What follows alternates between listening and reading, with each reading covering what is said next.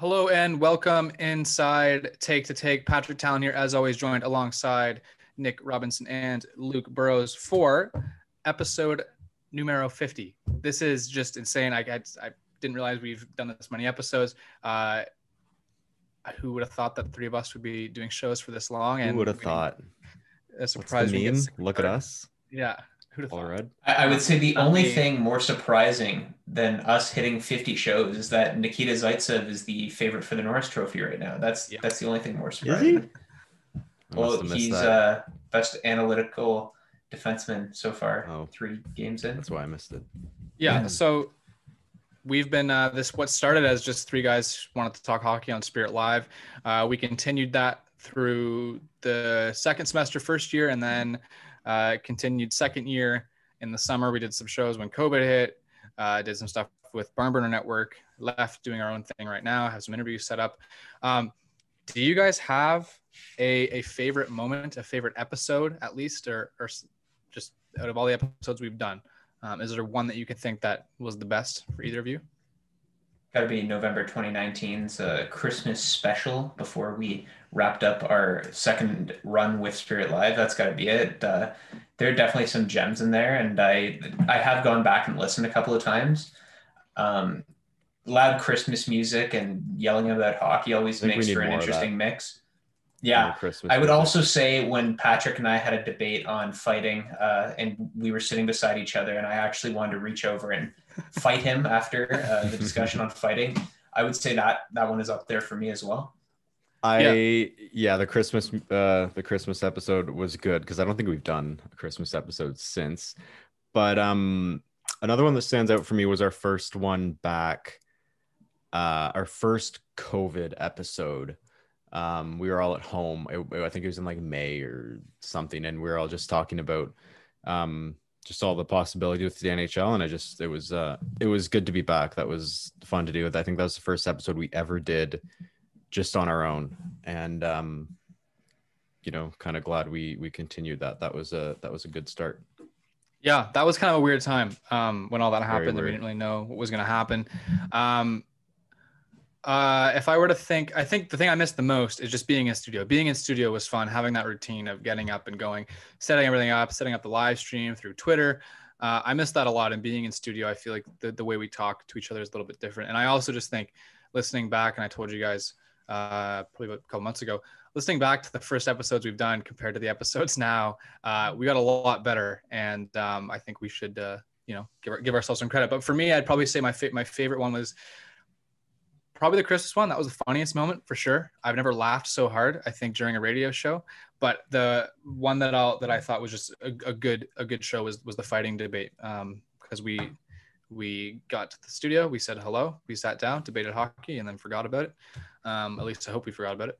Anyway, uh, that was a ton of fun, and, it, and it's been it's been it's been fun to record with you guys. And for those who have tuned into our show and continue to do so, thank you, and hopefully we'll uh, we'll have some stuff lined up in the future, some interviews, and we have a big interview today that we uh, we're excited to to to get to. So.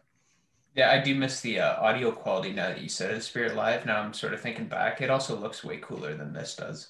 Yes, it's way better. It's like it's so much easier to feed off each other when we're all in the studio. That's yeah. such a I don't know. One day, hopefully next year, we'll. There's something to be said about being in the same room with yeah. everybody to do stuff. This is the, this is good, but it's not the same.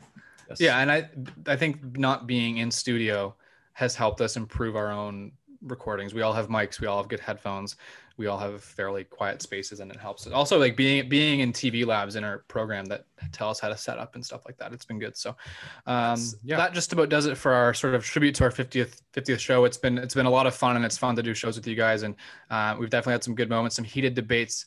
Uh, I've definitely uh, finished shows feeling irritated with some of you.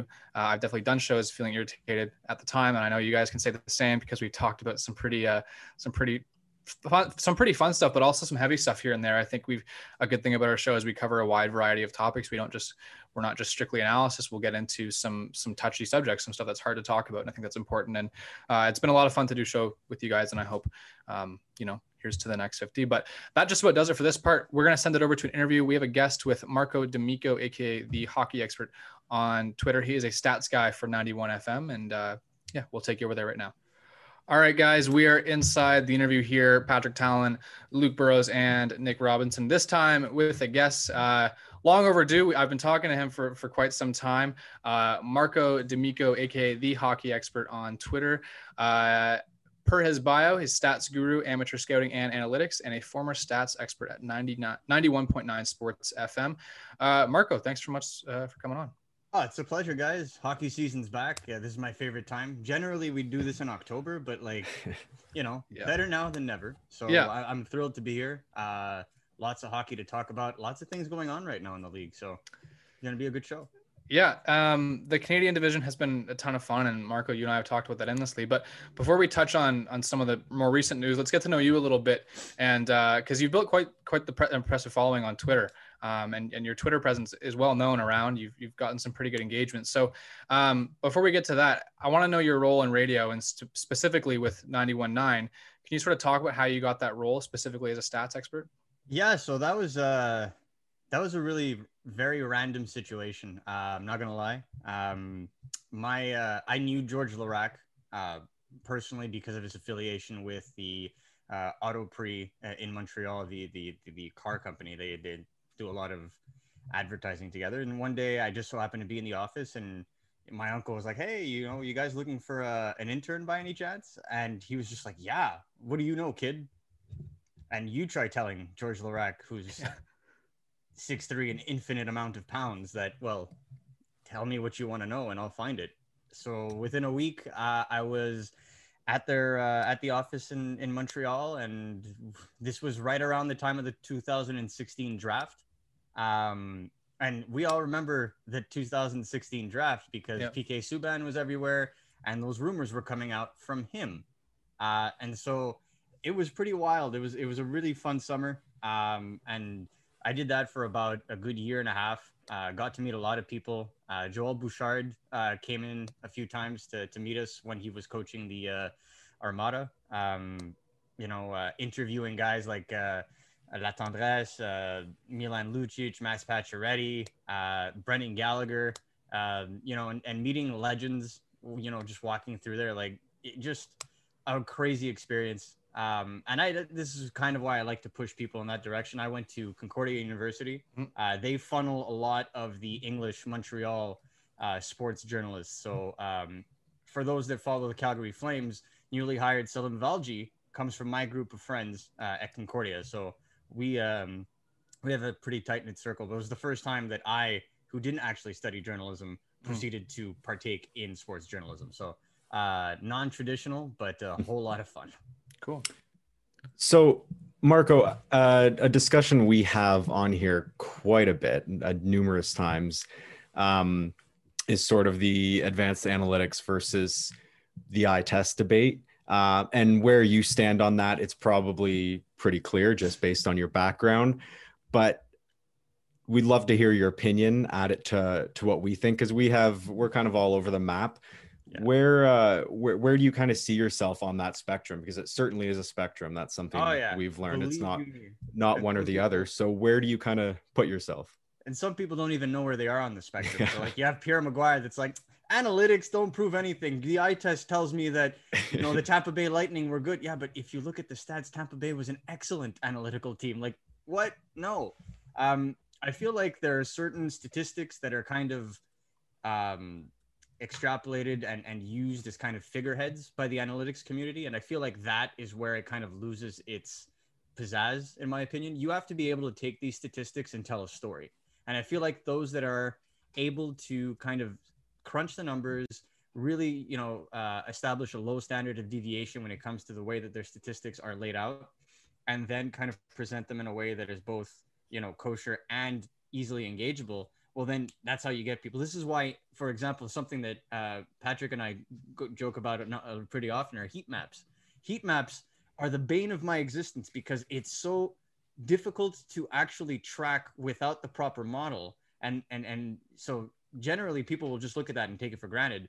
Where where Patrick and I kind of go in even further is look at the methodology behind how that heat map is then formed. What instances or what actions on the ice then kind of you know influence that model. So a lot of people will ignore the methodology, whereas I feel like if people would take more time to explain their methodology, I feel like a lot more people would be on board, uh, and it would act as a great complement to the eye test. And I feel like the best teams in terms of amateur and professional scouting are able to utilize both optimally. And I feel like we see that, for example, I'll give you, it, it pains me to say this, but the Toronto Maple Leafs are able to take analytics and the eye test and, and zone in on players that could definitely give more than what, you know, normal fans would think based on trends, based on the way that they play. So I'm very much of the analytics community. Uh, I'm just, I was one of the early ones that was able to try and convince certain, I would say, uh, veterans of the field, without necessarily calling them dinosaurs,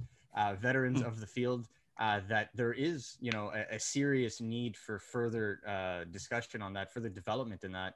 Uh, and I feel like if it weren't that much of an importance, the NHL wouldn't be investing billions of dollars on pucks that are now considered too heavy uh, for certain hockey players. Uh, we we we we need to advance on that because other sports, you know, soccer for example, I, I follow soccer a lot. The analytics game in soccer is just like, wow, uh, they're on another level. So uh, if hockey's trending there, I feel like it can only benefit the sport.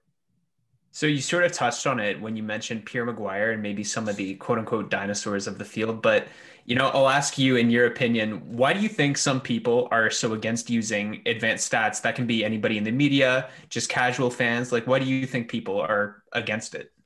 Well, it depends. Like, if you look at a guy like Pierre McGuire, Pierre McGuire uh, was fundamentally uh, a storyteller, uh, a guy that was able to, and sometimes go into, you know, excruciating detail on certain players and and grow you know how they grew up and what university they went to. And i feel like it's that kind of storytelling that's very personal. Analytics removes really the personal from it and looks specifically at the performance. There is no influence on stats. Stats are stats. It's how you go about presenting them that that determines the narrative. I feel like it threatens certain people. I feel like it threatens old school journalists who don't kind of understand what's going on. Steve simmons i'm talking about you. Uh, hmm. you know if you look at other journalists that are in the know right now. You look at Arpon Basu in Montreal, uh, Salim Valji in Calgary, uh, you know, the uh, as well in Vancouver. These are individuals that have caught on, put in the effort, put in the time, and are therefore able to provide better content to everybody that is willing to read it. So why not? I feel like th- we've come to a crux right now in sports journalism where if you don't have an analytical side to your your evaluation and, and to your to, to your content i zone out because it it becomes that kind of old school almost like you know uh, emotional uh, evaluation of sport. And frankly i have no time for an emotional evaluation of sport. This is we're in 2021 like we have ai that can do your job. So you got to bring in something that's both personal and factual. And i feel like the best of the best are rising to the top at the right time well, it's funny that you mentioned Steve Simmons because, you know, somebody like him won't use numbers to tell his stories, but he's more interested in perhaps the number of hot dogs, for instance, a certain superstar is eating on his off days. So it's funny that you bring that up. But Pat, I'll throw it over to you. Yeah. Um, this sort of ties into the last questions and this sort of the theme because you are you are a stats guy. Um, what do you think is a common misconception? What do you think people misunderstand about using advanced statistics? Because we know we've talked about it endlessly. Some people, it seems like it's sort of a with you or against you kind of mentality. So, what do you think people sort of misunderstand? I feel like it's a d- double faceted question. First of all, I feel like there's a certain arrogance to the of the analytics community to those who don't necessarily appreciate it as much, specifically because they it's almost bible thumping to a degree. Like here are the stats my stats don't lie. Whatever opinion you may have is now irrelevant because my stats say so. Now, I anybody who's done statistics for a long time in their lives or any number crunching whatsoever, there is a standard deviation. Now that deviation can be at times higher than you think. So there is no way that your stats are the truth necessarily all the time, but however, they provide a pattern for you to base yourself on on long term. So anybody that's looking at um, I don't know, let's throw an, a, a, player out there. Anybody that's looking at Austin Matthews and his uh, advanced statistics, say when it comes to defensive acumen, uh, anybody who thinks that Austin Matthews is not a good defensive player because the Leafs do not produce well uh, in the playoffs, um, no, we need to dive deeper. We need to look at what makes Austin Matthews good or bad. And ultimately, anybody who takes the time to then dive into it become it becomes more interesting. Uh, one of the key, uh, I would say, metrics uh, that would be, I guess, fundamental to people not being able to understand is expected goals and expected goals against. You know, it's a metric that is consistently being, you know, nipped at. Expected by who? You know, why? And every model is, you know, somewhat different, but you know, the key crux is if you played a certain way, you're expected to score a certain amount of goals. So it's a key underlier to understanding how good a player is in providing offense and limiting it both sides. So again, uh, people need to open themselves up um, I feel like I, have spent my entire uh, adult life trying to teach individuals that don't know anything about stats to en- enjoy stats. Uh, and just yesterday, my uncle messaged me saying, "Hey, Kotkaniemi had the highest expected goals yes last night. That's amazing." And I just like I explained to a 55 year old what expected goals for were, and he's on natural stat trick every day now, just trying to check out what that is. So it's all in the way you present it. So if we're talking relevancy, I guess, um, advanced stats this season, do you, and there might not be any difference, but do you see this season resulting in any um, conflicts or issues in terms of uh, shortened play, uh, realignment, divisions being isolated? Is there any any of that being taken into account when advanced stats are being used over the next four months? I feel like it'll become probably more of an anomaly the further on we go into the season. So right now it's sloppy hockey. This is where you can distinguish the good from the bad, right? Whereas the moment the, the pace starts picking up and it, the, the difference in, in, in, in possession, uh, the difference in uh, shot quality, uh, the, the, they're going to shake off the rust. They're going to go to those harder areas the tighter the games get because all the games are four point games now that all the games are interdivisional. So it's going to be tight. It's going to be practically playoff hockey uh, by February. Uh, it, it's already we're seeing tight games like the Montreal Vancouver game. I didn't care that it was one o'clock in the morning when that game was over. I was sold from from the start to the end. That was playoff hockey.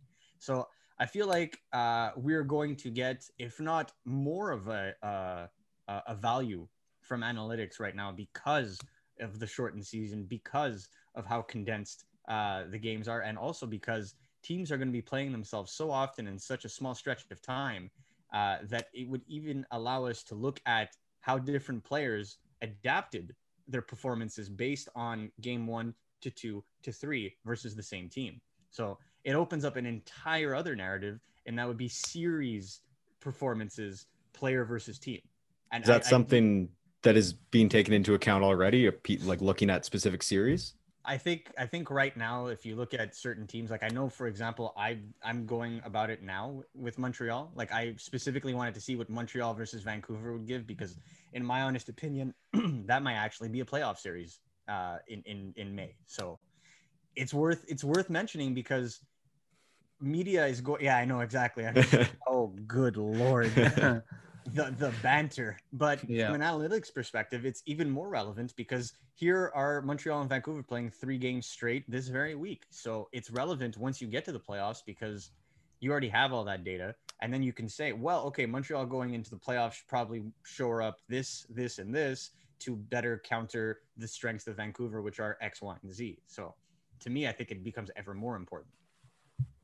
Well, I would I think I'm definitely speaking for everybody when I say a Montreal Vancouver playoff series or just games like last night in general would up the watchability of this show for sure. But I'll move away now from sort of just the focused analytics discussion, more so to you, Marco. Um, maybe just take us through a bit how you got your uh, first steps in the online hockey community and how you've been able to build up a following like you have. Honestly, like this, just talking, talking, uh, sharing stats. Um, I'm more of a storyteller per se. Like I have a master's degree in history, so I I'm not traditionally uh, a, an analytics guy. I just have uh, a degree that forced me to do both stats and look at sports. Uh, so it kind of worked out well. It's based on being able to tell a story to relate to fans, be they the same fans of the team you root for or not, uh, and and really being able to kind of market yourself. Um, I know that my my Twitter handle says the hockey expert, Uh, but to be completely honest with you, that was a running gag between my friends and I. Uh, and when we saw that the handle was available, uh, I was dared to take it uh, or face a lifetime of shame. So I, I, chose no shame and went with the handle. Uh, through that time, based on connections, radio show segments, podcasts, you know, you build up a following. You you you interact with as many people as you want. Um, and it really is fun. And, and and if you if you were to ask my fiance right now, like, how did he build the following? She'd give you a couple of swear words followed by so hmm. many podcasts. Um, so I guess my goal is to be as present as possible uh, and be within as many conversations as possible. And the more you diversify uh, the way you look at a sport and, and talk about a sport, I feel like it gives you that platform to be something unique. Uh, this is why I enjoy watching a lot of these younger journalists come up right now and tackling subjects uh, that are very unique uh, and and haven't been hammered out. And that's what's driving content right now is that unique ability right now, especially with COVID, all this time we have on our hands to to further assess, further address, and then further contextualize things. Uh, and I feel like hockey as a sport has grown for that uh, for, for that very trend, and I was happy to be a part of it.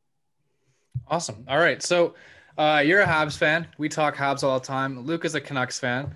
Um, let's uh, let's get into last night's game. And before we get into who who who played who outplayed who, whatever, that was probably the most entertaining Montreal Canadiens game I have seen in the last three years. Maybe I don't know if I don't know if you agree. Two years, maybe. You, yeah. You remember that Montreal versus Washington game that ended six five with Domi scoring in the last? Okay. Yeah. Yes, I that, do remember that one. Yes. That that was fair. It. That. So that's it. Yeah, but that that was fun, and um, honestly, I didn't think either team played that great. Like the off the offense was good, but but I can't look at that game and say Vancouver deserved to win it more than Montreal or Montreal deserved to win it more than Vancouver. It was just, um, and Luke is already ready to say some stuff, but I don't disagree. Um, I'm just, you're just happy with, with the dub. So, um, Nick, as an outsider's perspective, you won't have a bias. So I'm going to start with you as the Sens fan. what did you make of last night's game and what were your thoughts on uh, the 6-5 victory the Canucks had over the Canadiens? Oh man, like where do you even start? So many goals. I first off, games like that are great for hockey, and you know that Gary Bettman is sitting in the NHL front office with a big smile on his face when he sees games like that because that's quite frankly where everybody wants the NHL to be, and that was so good to see last night. Um, you know, both teams obviously didn't defend very well at all, but there were some great goals. I thought uh, Toffoli was excellent last night. Again, obviously with the his first three goals as a Hab, by far his best game so far. Um, he looked dangerous. I didn't like how for Vancouver, I didn't like defensively. I feel like they gave Montreal way too many opportunities on the rush. The amount of tap ins Montreal was able to score, Toffoli pretty much had to stand with his stick on the ice the yeah. whole night to score. But same goes for Montreal on the other end. I don't like how they defended the net front at all. Um, you look at Boeser's second goal, where he was pretty much just able to chop a backhander from the slot uncontested. There's a lot of things both teams are going to work on. Um, I would pretty much expect almost the opposite the next time the two play each other because everybody's going to be so focused on the defense that we're going to forget to score now. So it's going to be an interesting one to follow uh, the next time they play each other. But it was a great game last night. Luke, your thoughts? Well, um, uh, it like regardless of who you're cheering for, that was a good game. I think we all agree there. I I kind of found a lot of a lot of players were very off last night, and a lot. I, I think a lot of players had a really good game. Um, I will say Toffoli though, if you look at his goals, they were given to him. A lot of them. Um, the defense, the defending is just brutal to watch on a lot of those. Um, I thought, I thought, you know, here comes the bias. I thought Boeser looked really good. I thought Horvat looked really good. Um, yeah, Pettersson looked garbage. I don't, don't want to go there. So bad. I and I don't. And he I, hasn't looked there the whole season. Yeah, okay. I that, that's what that's, that's what I wanted to get coming. to. Yeah, but, this is what I wanted to get to. So I'll, I'll put it out now because I think our thoughts on the game would probably all be be the same. It was it was a, it was a it was a fun game. It was a messy game. But Luke, let me ask you about Elias Pettersson because I don't I don't know because this is this is uh he he it's one thing to play well and not score but it's another thing to play the way he did. My, I'm not big on plus minus, but minus three in a game where your team scores five goals he, and you are the offensive guy. What do you what do you make of his of his performance lately? He looks upset. He looks rattled out there. Um, and it, it just it keeps getting worse. He had a the opening game he he was normal. He he had an assist. He he looked fine. Since then, it's just been downhill. Um, that being said, though, he's I don't know. Like if he he like he tried to go between the legs on Price last night. That is not at all what I would have expected from someone whose confidence is in the ground right now. And so yeah, him going down and trying that, it just it it's confusing. I don't I don't know what's going on. I don't want to call him snake bitten because it's not that he is getting really good chances and he's just getting unlucky. He is just so in his head right now. And I do think I do think all all it's going to take is one one goal and he'll he'll he'll snap it he'll get out of it. So i'm i'm not concerned long term but oh boy it's just it sucks to watch him right now because you know like he's he's supposed to be the most exciting player on the ice. Um and just circling back hughes didn't look good last night either but that's not he's um he's been fine uh for the first three games. Uh for sure could be better but not not at all concerning like like Pettersson is right now. All right marco last night what did you like and what did you not like about Montreal's performance? Uh it's going to be a mirror image of what we said about the Canucks. That's okay. Uh, offensively, at five on five, wow. Uh, just uh, you know, I feel like Vancouver special teams, that power play is just unreal.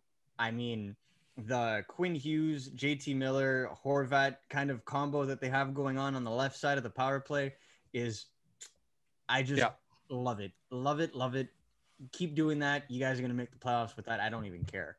Uh, where I was concerned about was defensively. I if you look at uh, the first Toffoli goal where Kotkaniemi just you know cross ice pass, Toffoli's by himself at the blue line, and you just have like a bad line change and Quinn Hughes just rushing to get there and and no chance, just far in. I, it's it was just such sloppy, you know, non-training camp prior to season type of hockey which we have to get used to. I feel like the first 10 games of the season are going to be like that. Where i found that I, I, I you know vancouver kind of didn't play its game was that i found the high slot highly accessible. Usually vancouver plays a man short on the high slot so that they don't have anybody kind of being able to do the cross seam passes there were a lot of cross ice passes last night. The Gallagher goal being one of them, but that was again on the rush. Uh, the Kotkaniemi goal though, where he was kind of alone in the slot and allowed enough time, and, and Kotkaniemi has, you know, his own issues in terms of the speed of his release. Uh, was still able to get that shot off, which I found to be really cool uh, as a Habs fan. But also, I question that as a, as a as a as you know a third party guy attempting to be at least uh, watching that play. So I found that uh, or I think that you know Travis Green is going to come around and be like, okay, against Montreal, the center has to play the high slot absolutely at all times because that's how they're dangerous. Is that they you know they they penetrate the zone, the puck goes back to the D's, the D's end up finding the forward that's in the high slot. And the puck generally finds its way to the net and then the back of the net. That's the way Mon- that's Montreal's bread and butter. So, if Vancouver is going to be successful tonight, the high slot is going to be occupied by a Vancouver Canucks center, in my opinion, at all times. Um, well, I, I do want to ask you because this has been the talk the past couple weeks. It's kind of died down, but but it's still been talked about. We've talked about it on our show before, and that is the Pierre Luc Dubois conversation. He was just pushed to the. I think he's centering the third line. I think we saw that this morning in, in Columbus. Yeah. Um, this has been talked about. Montreal's in on it, apparently, according to Nick Kypreos. Take with that what you will, though. Uh, this is the same guy who said Weber would retire, and then Weber came back a day later. So, anyway, let's talk about that. So, do you think there is a move to be made uh, between Bergevin and Kekalainen for Dubois? And if so, would you do it? Oh, Tough question, but I know, I know, because there is the partisan aspect to that, and then there's the logical aspect to that. Now, if the Habs are going for it this year, next year, it makes sense to sell the future for the present. And so that's why I believe a Kotkaniemi centered deal for Dubois kind of makes sense. Uh, but for me, again, when I, I watched both players play uh, at the age of 17, Dubois even 16 uh, in the Maritimes, I think they have the same kind of potential, you know, give or take five points uh, on average. I feel like they're both eventually going to be 60 to 65 point centers every season. uh, on on really good teams. I feel like Dubois could potentially have that one to 270 point seasons depending on what wingers he has. So for me, it's a today or tomorrow kind of uh, uh, approach, right? So if you want to go for it this year, you get the local guy. I can see it, but you know you have to add you know the fact that he has to quarantine for 14 days, which would kind of make sense as of next week because the Habs are off for four or five games. Uh, you have to add the fact that he's got to get used to the system, um, and again, it's two years, and then you got to sign him again and that's you know if even if you bridge Suzuki next year, like you're gonna have an issue, and you have to resign Danault. There's a lot of insecurity that I wouldn't be trading. I wouldn't be running to trade controlled assets like a Suzuki, like a Kotkaniemi, uh, especially when you don't know what's going to happen with Phil Danault. Now, if Phil Danault agrees to an extension, uh, okay, then we can start having that conversation. But ultimately, to me, Pierre Luc Dubois and I've said this a lot, we've anointed him a first line center. I don't think he's there yet. I don't think he's a first line center yet. I don't think he can take a team on his back a whole season, not 10 games in the playoffs, a whole season, and make them a playoff team. I feel like last year he benefited benefited from being on the best defensive team, one of the best defensive teams in the NHL, uh, analytically, statistically, and visually. Uh, and so he never really has to deal with the defensive side. He is a guy that is going to be deployed 70, 70 to 75% of the time in an offensive zone situation. Barely any PK time. He's con- consistently playing offense. I don't know how that would translate in Montreal, whereas in Montreal, we demand two way excellence from centers.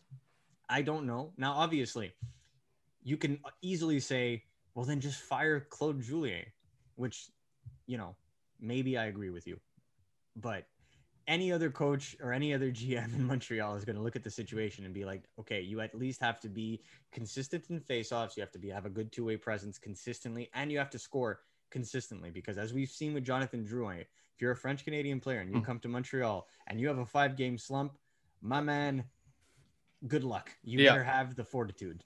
Yeah, and uh, I, I, think I would agree for the most part. And I want to touch on on Kotkaniemi and Danault just real quick, just to get your thoughts and uh, we'll keep it short because we do have other topics to get to. But I want to ask you, and this is what we talked about yesterday, is the peculiar situation that is Montreal's center depth. You have Nick Suzuki, who technically is Montreal's first line center at this point.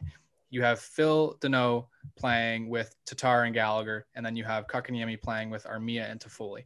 And looking back at, at Kotkaniemi's draft, the potential that people saw was similar to Barkov, was similar to um, to Kopitar. That's what people thought of Kotkaniemi, a good two-way center uh, who can play that type of game. Now, he hasn't been given the opportunity, in my opinion, to to flourish. He's been given third line minutes with third and fourth line wingers. Everyone is saying that Danault's future depends on Kotkaniemi, but if he is not given the chance, what do you think happens with Philip Danault? And I guess what I'm trying to ask you is, do you think Philip Danault resigns or not, and how much do you think hinges on Kotkaniemi? I feel like a lot of it hinges on Kotkaniemi. We discuss this uh, daily at this point. Hmm. Uh, we so this becomes a question of leverage. If Kotkaniemi is able to come in and kind of take care of business, uh, produce like a top six center, and be defensively responsible at five on five, well, similarly to what we see with Suzuki, he's going to wind up on the PK soon, right? Uh, and we've been harping on Kotkaniemi's faceoffs he went from 11% to 44 46% to like 66% to 77% last night so there's progress in his game. There's consistent progress in his game. Uh, nothing leads me to believe that he won't be a top six center at this point. It's it's the question of will he be a bona fide first line center? But as you pointed out suzuki is arguably arguably i will say yeah. pretty much there at this point. So eh what do you do? And so if I'm Marc Bergevin, I wait because the longer Bergevin waits into the season, the more leverage he will have. And if if Danault really just wants a paycheck, well, at that point, before the deadline, you can, you know, accommodate that by providing the extension and forcing a trade if it means you can bring in a center of the same ilk or better. And I feel like there's a lot to be juggled with here. My personal opinion is you go with youth in this situation because Montreal has never, never developed a top line center in my lifetime. And they've already got one in the last year. It's rare to see. Yeah. Vancouver fans, you guys have Pettersson, who was drafted as a left wing initially, converted to a center, and became your first line center within 15 to 20 games. I found that amazing. And you had Horvat on the team, who who easily, in my opinion, is is a step above Danault, especially from a goal scoring a goal scoring perspective. So you can appreciate when you see a young kid kind of come in, take the reins as Suzuki does. But when you have two, it becomes extremely complicating as to how to deliver ice time. So I agree that he might not be given the best offensive tools to produce and a lot of people have taken that to to to label him a bust. But I feel like if if people take the time to study the analytics on Kotkaniemi, I feel like he dominates the game on every single situation except the score sheet. That may be due to the way he is surrounded. Uh, that may be due to the fact that his stick may be too long. That may be due to a lot of things. But ultimately, if he does everything right already, the defense aspect is handled. The offense will come. Right. Uh, well said. And um, I, I think I, I, think I'd agree with with just everything you said. Um, all right. Well, let's touch on some other news, and this not as not as fun to talk about, but that is uh, Ovechkin, Samsonov, Kuznetsov, um, and I believe Dmitry Orlov on COVID nineteen protocols list. So Dmitry Orlov had a hotel room gathering uh, within the last week or so, I guess, and as a result, the team was fined hundred thousand dollars. Uh, Ovechkin spoke out. He said, I regret my choice to spend time together with my teammates in our hotel room and away from our locker room areas. I will learn from this experience.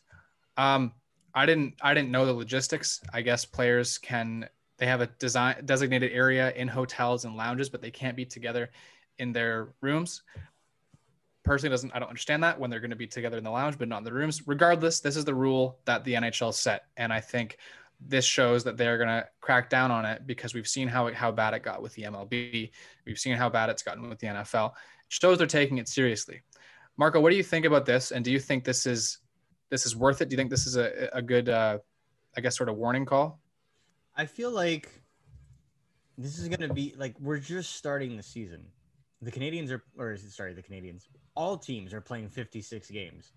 It's 56 games look at how many games were like postponed or or or delayed uh, in the NFL. The NFL plays 17 games now.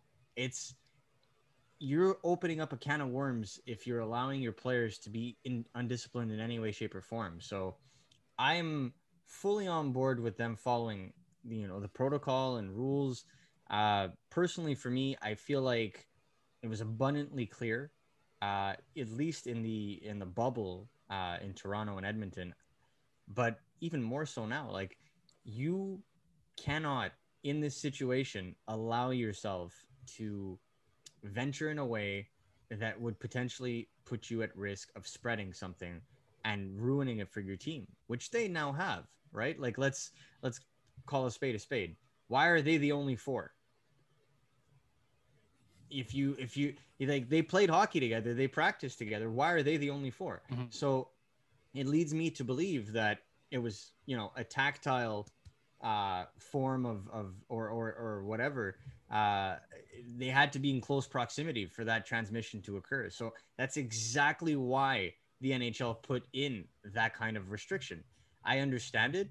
When I saw the hundred thousand dollar fine, though, oh, I was not expecting that. I, I, wow, that's a lot of money. Uh, so I'm, I'm happy that the league decided to make an example out of the Washington Capitals. Um, now, obviously, I know some folks in Russia think this is, this is, uh, you know, racial profiling, and and, and they're out to get Russians. Um, but I mean, at the end of the day, it also is telling that it's the four Russians on the team that were hanging out together alone in a, in a room so it has it has less to do with the fact that they're Russian and more to do with the fact that the four Russians decided to break the rules together.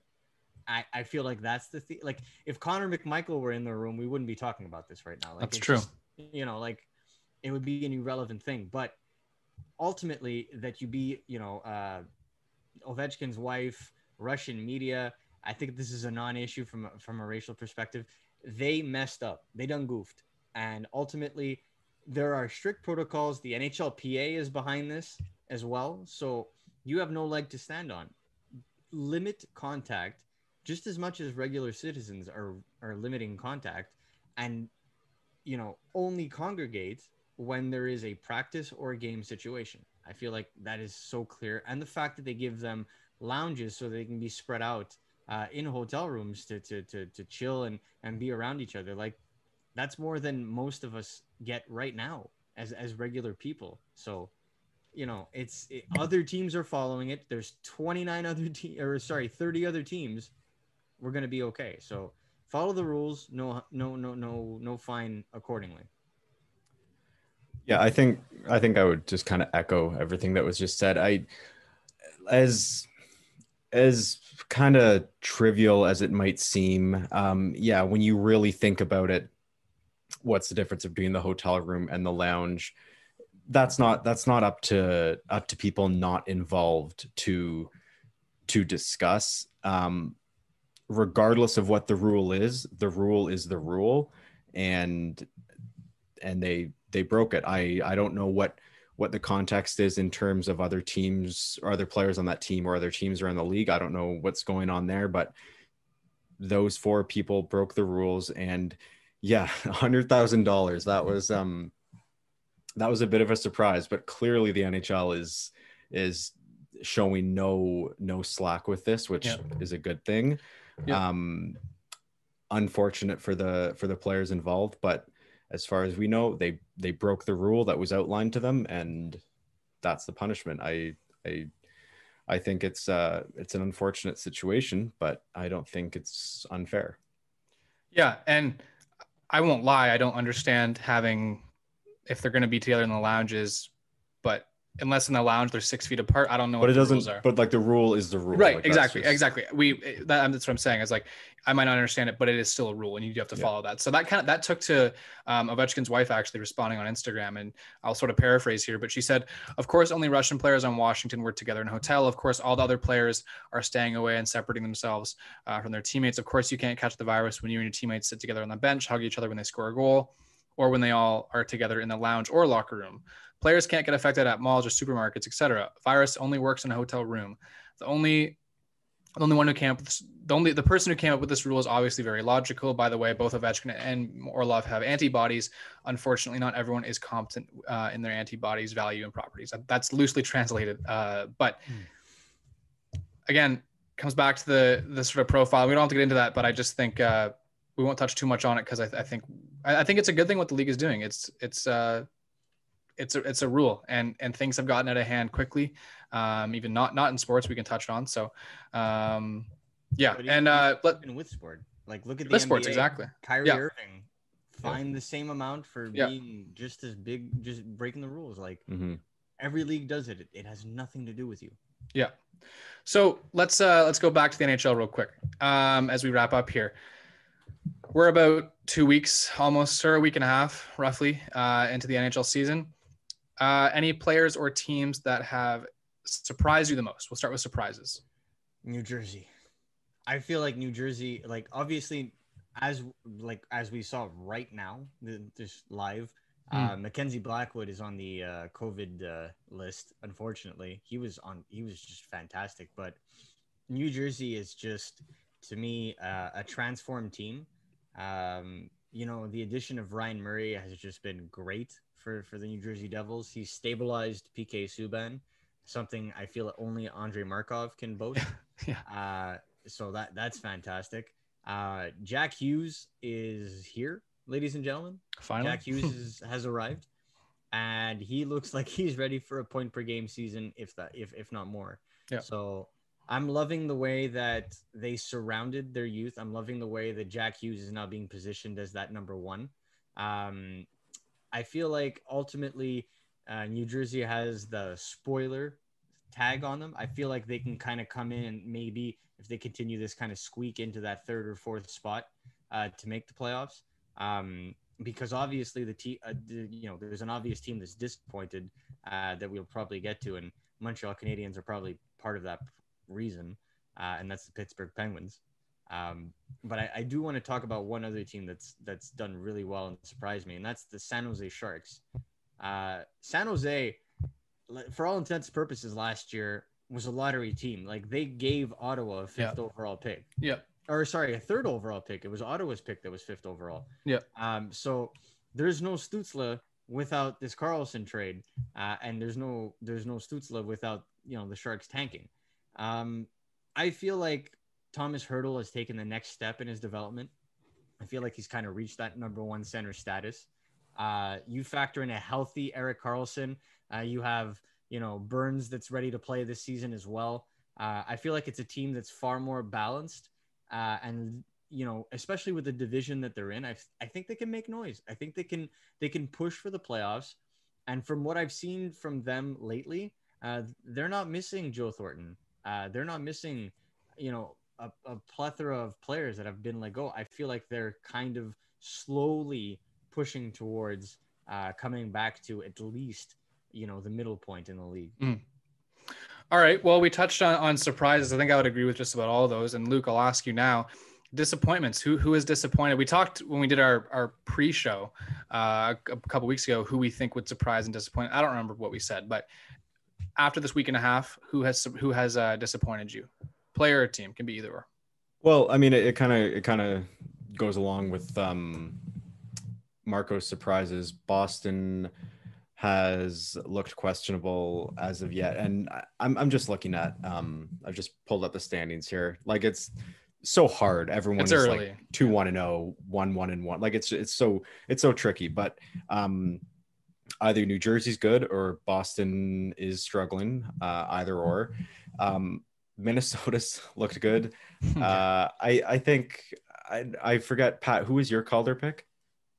I, I had Kaprizov. Yeah. Okay, so yeah, Kaprizov's looked good. Man. Um, it's uh that that division. I mean, I think everyone kind of had one two set yeah. out um with Vegas and Colorado, either or.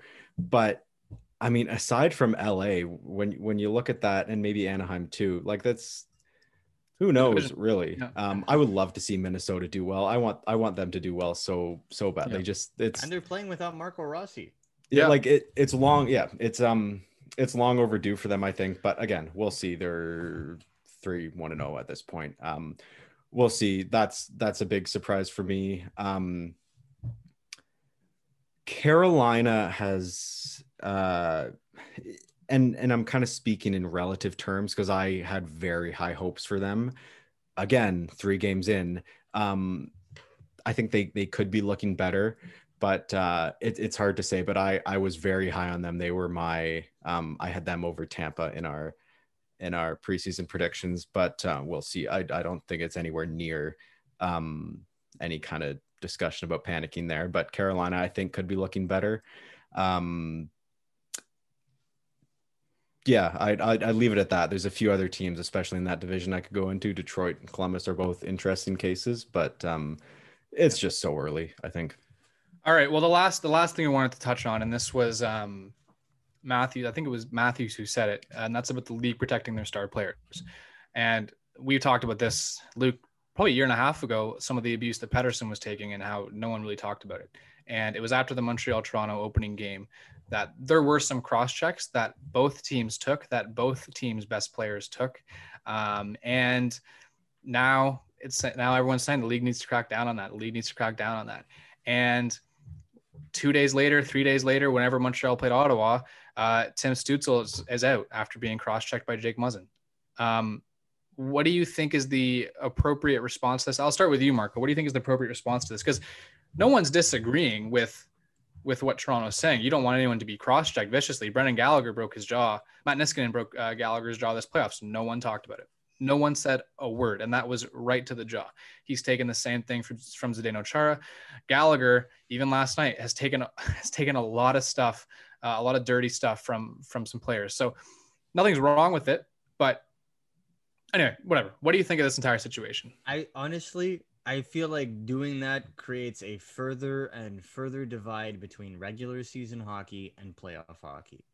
Ultimately, whatever. You don't want to get cross checked as hard 82 games, 56 games this year. in a season. I can respect that, but know that when you get to the playoffs where it counts, where you need to win a round, uh, those that that amount of cross checking is going to be legal regardless because mm-hmm. it's the playoffs.